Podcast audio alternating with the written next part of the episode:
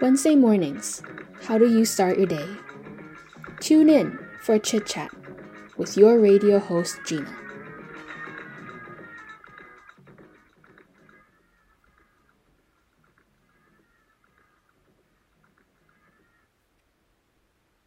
방송을 시작하기에 앞서 방송 청취 방법 먼저 안내해 드리겠습니다. The following will be instructions on how to listen to our radio show. 본 방송의 경우 PC나 스마트폰으로 청취해 주시는 분들께서는 yirb.연세.ac.kr에서 지금 바로 듣기를 클릭해 주시고 다시 듣기의 경우 사운드 클라우드와 팟빵에 YIRB를 검색하시면 저희 방송을 비롯해 다양한 여배 방송을 들으실 수 있으니 많은 관심 부탁드립니다. 저작권 문제로 다시 듣기에서 제공하지 못하는 음악의 경우 사운드 클라우드에 선곡표를 올려놓겠습니다. To listen to our radio program again, type yirb.yonsei.ac.kr on your web browser and select the very right icon on the top 지금 바로 듣기. 더불어 엽은 이번 학기 안전하고 즐거운 방송을 위해 많은 노력을 하고 있는데요. 지금 듣고 계신 방송은 비대면으로 진행되는 방송입니다. 사회적 거리를 지키며 안심하고 들을 수 있는 엽이 되기 위해 항상 노력하겠습니다.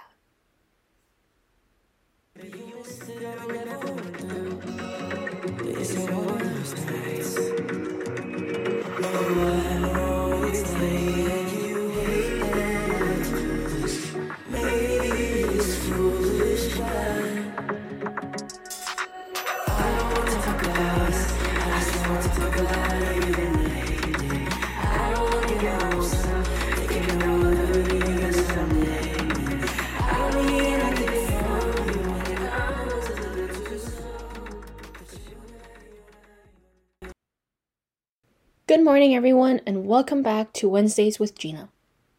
The first song we had for today is See You by Johnny Orlando.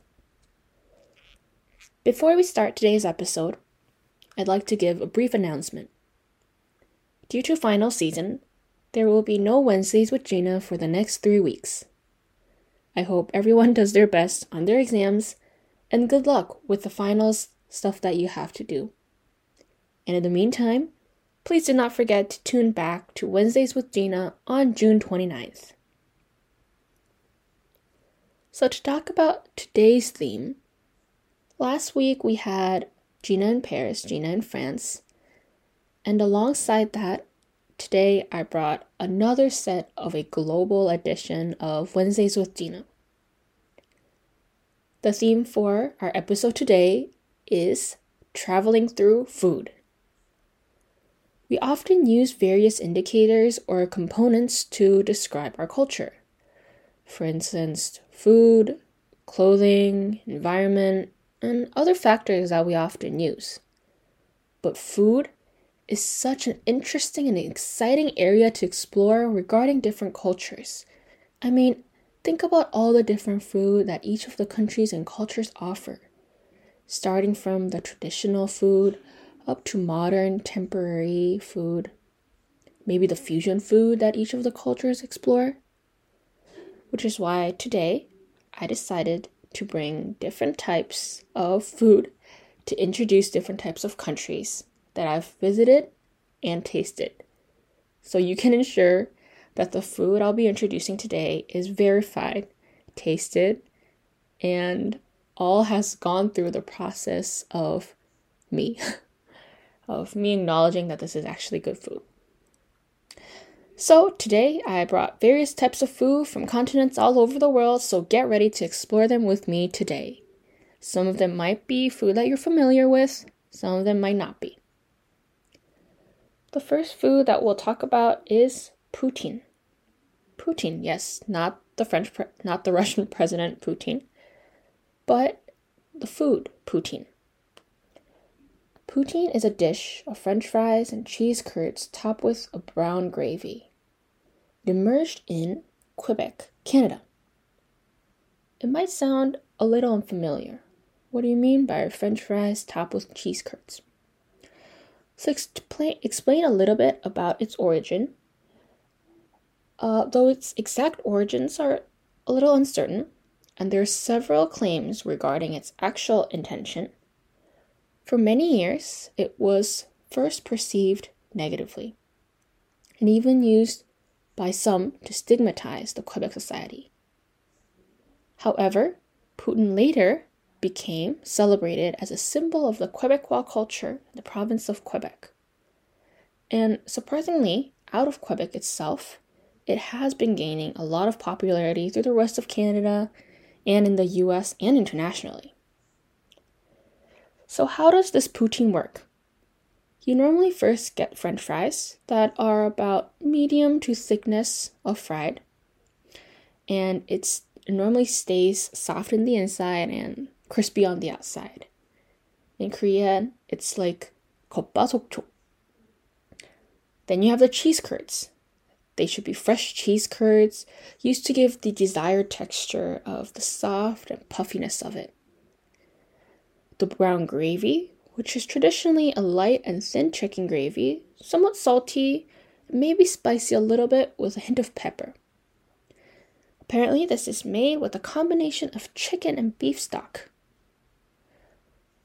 The reason why poutine might be a little bit unfamiliar is because normally we try to keep our french fries crispy. Crispy, all yellow, brown, well fried, the golden color. But interestingly, poutine is a little bit different from that. To maintain the texture of the fries, even with the sauce, the cheese curds and the gravy are added immediately before serving the dish. So before bringing it out, you'll have all the fries crisped and cooked, and then you'll pull, pour it normally over room temperature cheese curds. So they're warmed, but not completely melted, so you still feel the texture. The gravy allows all the fries to be coated, so you have the fries covered with sauce. You dip it with the cheese, and the food texture of the crispiness of the fries, the warm hot gravy, and the soft, poofy texture of the cheese all kind of compose the essential part of the experience of eating poutine. The freshness and the juiciness are the key of this dish. So when I first had this dish, I thought it was a very interesting dish because as I said, fries are normally meant to be crispy and we normally dip the sauce, we don't pour the sauce over it. But poutine is still one of my favorite dishes from Canada, and I think it's a really interesting take on eating french fries. So if any of you guys have the chance to visit Canada, I definitely highly recommend trying poutine as it is one of their symbolic dishes, but it's also really good very tasty. The next food we have for today is borscht. Now we'll be switching continents from Canada to Eastern Europe. Borscht is a sour soup common in Eastern Europe. The English word borscht apparently is often associated with the soup's variant of the Eastern European region made with red beetroots, which is why borscht is characterized as the red soup. It's red a very vibrant color of the red beetroots that are used as the main ingredients. It is typically made by combining meat or bone stock with sauteed vegetables, which includes beetroots, cabbage, carrots, onions, potatoes, and tomatoes. Depending on the recipe, though, borscht may also sometimes include meat or fish, or sometimes it may be purely vegetarian. I've seen vegetarian borscht really commonly, and a lot of vegan or vegetarian friends would have this because it's completely composed of vegetables. It may be served either hot or cold, and it is most often served with smetana, which is sour cream. Sometimes they make the addition of having the hard boiled eggs or potatoes, but normally most people have sour cream topped on their soup. This was a really new thing to me. When I first tried borscht, not only was the color and the taste very distinct, but the fact that people had sauce in their soup was very different.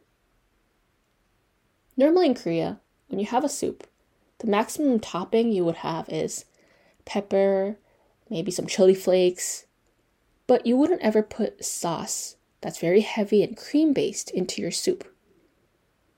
At first, I wasn't a great fan of having sour cream in my soup because I thought it slightly harms the taste and it makes the soup very creamy.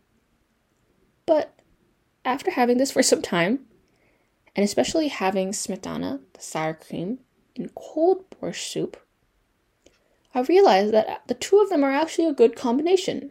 I think there's a reason to why Eastern European people enjoy having this. So, although borscht may be an interesting, unique type of soup that you can normally see in Eastern Europe, it is a very healthy soup composed of meat or bone stock, sauteed vegetables, and sour cream. So, if you ever have the chance to visit Eastern Europe or its regions, I would definitely recommend trying borscht. It's a very traditional, iconic dish of the area, and whenever the locals see tourists or are asked to recommend food, apparently borscht is something that a lot of people recommend to try. So, if the locals ask you to try it, then I think it's a food that you must try if you visit the region.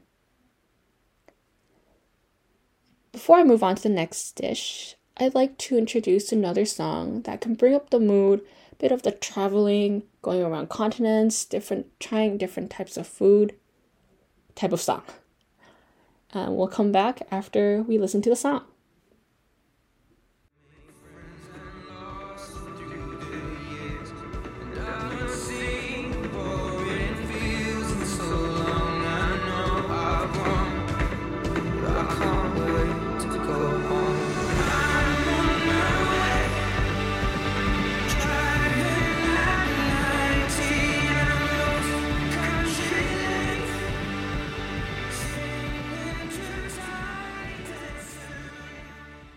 You are listening to Wednesdays with Gina. The song you just heard is Castle on the Hill by Ed Sheeran. I am on top of all the comments right now, so I will be posting a list of all the dishes that were introduced today at the very end of our episode today. And if you've tried any of this food or if you have any other recommendations related to the region introduced, please make sure to leave a comment on our comment box. So, the third dish after poutine and borscht that I will be introducing is a dish called schnitzel. It may sound familiar for some, unfamiliar for others, but schnitzel is a thin slice of meat. The meat is usually thinned by pounding with a meat tenderizer, so it's very thin and crispy because it's fried. And most commonly, the meat is actually breaded before frying. Schnitzel is mostly popular or familiar for those in the Austria Czech region. But what I realized actually is that schnitzel is actually similar to tonkatsu or tonkatsu. Except mostly the tonkatsu that we have in Korea is very thick and crispy, and you feel the meat juice kind of coming out type of dish. Schnitzel is more of a thin, crisp dish that you can have. You normally make it from veal, pork, chicken, mutton, beef, turkey, basically any type of meat. Then you bread it and then you fry it. because it's a common dish of meat being fried alongside tonkatsu, you can see it in other regions as well. In Italy, which is called the cotoletta, or in Poland, Argentina, Colombia, there are different types and variations to each of the dishes, different cultures. But I think the idea of having meat fried is something that a lot of cultures and countries enjoy. After the meat is fried, breaded, fried, it's normally served with lemon, sometimes potato, and greens for garnishment.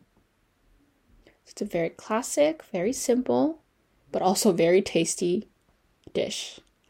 Uh, I tried schnitzel when I was transferring at the Vienna airport, and I remember tasting it, and I was like, wow, this just tastes like tonkatsu. Very thin version of tonkatsu. So I assume if any of you have a chance to try it, this dish will probably be really familiar. To move on to another more or less familiar dish, it's called blini or blinchiki, which are basically the equivalent of Russian pancakes. They're thin, pan sized. They're a little bit thinner and wider than the American style pancakes that we normally have in Korea. The thin pancakes that Russians offer are different from the thick, fluffy pancakes that either the American pancakes usually are characterized as. It's also different from the Japanese souffle pancakes that are really big like fluffy. the texture is completely different. But these Russian pancakes are not as thin and wide as the crepes are from France. So, what is this blini composed of?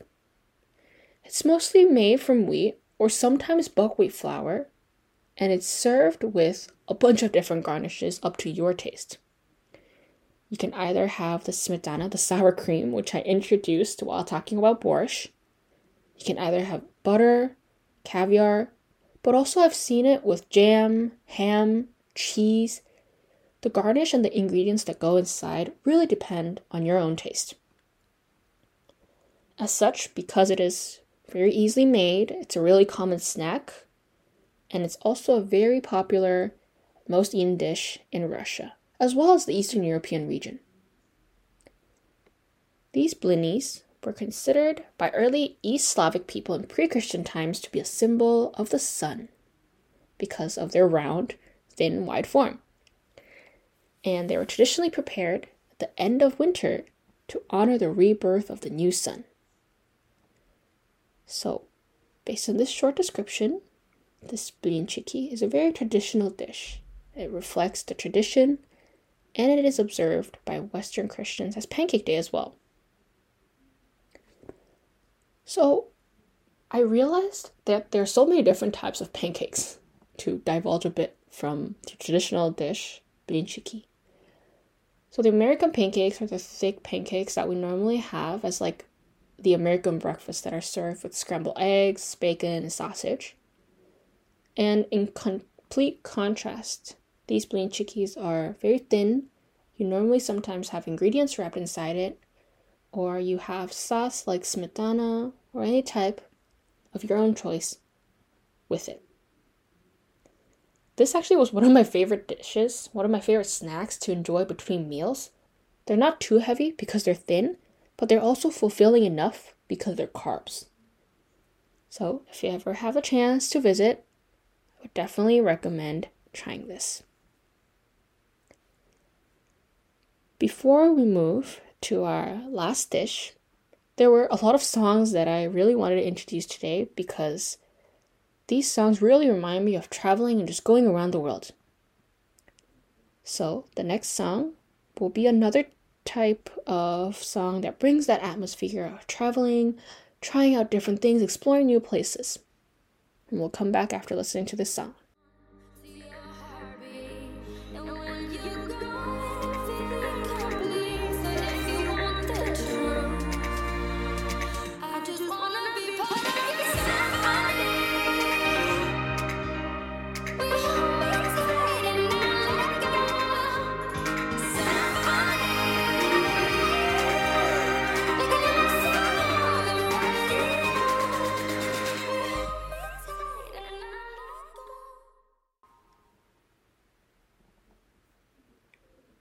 Song we just heard is Symphony by Clean Bandit. I perfect purposefully chose this song because this song brings back a lot of good memories, and including one of those memories is me eating blinchiki as snacks. So I thought this song really reflected that time period, which is why I brought this in. To continue to our last dish, which is another iconic, well known dish, it is the French onion soup, which actually is a dish that we can commonly see in a lot of French restaurants, including those that are in Korea. The French onion soup is a soup usually based on meat stock and, as the title suggests, onions that are often sauteed or served gratined with croutons or a larger piece of bread covered with cheese on the top. So, to bring a little bit more of a historical background to the French onion soup, the dish underwent a resurgence of the popularity in the 1960s in the United States due to a greater interest in the French cuisine. And when we on, commonly go to French restaurants, the French onion soup is normally served sometimes as a meal itself or as a first course, like an appetizer. Generally, the recipe for onion soup is specified that the onions should be cooked slowly so they can become caramelized and show that brown golden color. Sometimes people add brandy or white wine to add that last little bit of taste and to end to the glaze. And as I mentioned, the soup base is topped with bread or croutons like most soups. But what's also unique about this French onion soup is that sometimes they have the French onion soup and they put a lot of cheese, like Parmesan cheese, and then they'll grill it per se or like heat it up so you have the cheese melting on top and below that you have the hot onion soup.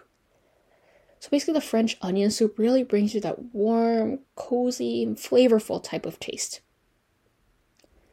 The croutons, the cheese, so the really chewiness as well as the softness of the cheese, the crunchiness of the crouton, and the warm and kind of creamy base of the French onion soup all together really well, and they make a fantastic bowl of soup. So the French onion soup is kind of classic of France.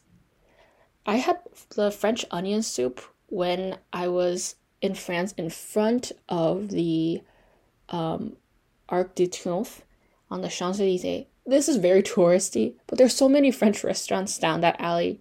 So we went into one of the French restaurants that were probably overpriced, we ordered an omelet and a French onion soup. And I think it was one of the best onion soups that I had. A little bit expensive and probably very touristy, very cliche for visitors to come, but it was really good. So, if any of you obviously have a chance to visit France now that traveling is becoming less restricted, a lot of people are going out to try new stuff, I definitely recommend you to explore a lot of the French cuisine because it's really diverse and it's unique. It has its own different types of dishes that you won't really commonly see in Korea. And to give a little bit more of a brief background on the French onion soup, uh, throughout history, apparently onions were normally seen around food for poor people because they were plentiful and easy to grow. And apparently, the Soup, the modern version of this soup, originated from France. So you can see how the French onion soup has gone through kind of a large timeline, starting from onion as poor people food to now food that's sometimes overpriced and expensive for the tourists. But anyway, I definitely recommend you to try this really flavorful dish of the French onion soup with the caramelized onions and the cheese on top with the croutons. So for today, I was really excited to bring this episode in because it was talking about food, food that I tried before, food that I would recommend if you were to visit this country. So, to lastly recap the dishes that we had for today, we had poutine, a Quebecois food from the Quebec, Canada area which was a dish of french fries and cheese curds topped with brown gravy. We had borscht, which was a sour soup common in the Eastern European region, which was made out of red beetroots that had the iconic color of red. Then we had schnitzel, which was a thin slice of meat breaded and fried, similar to tonkatsu. We had blinchiki, which were thin pan sized Russian pancakes. thinner and wider than the American style pancakes, but not as thin and wide as the crepes, which are normally enjoyed alongside sour cream, ham and cheese, or jam, or whatever garnish you enjoy. And lastly, we had the French onion soup, which included the caramelized onions alongside the cheese and the croutons. So, for today, I hope you enjoyed our global tour of different types of food depending on different types of regions. Today in Korea is a election day for local today the day of local election day. So I hope everyone can take a break from all the work they had piled up during the mid of the week. And on that end, I hope that everyone could have an amazing Wednesday. The last song we'll have for today is Take Me Home Country Roads by John Denver. Thank you for tuning in to Wednesdays with Gina and see you again in three weeks, June 29th. Thank you.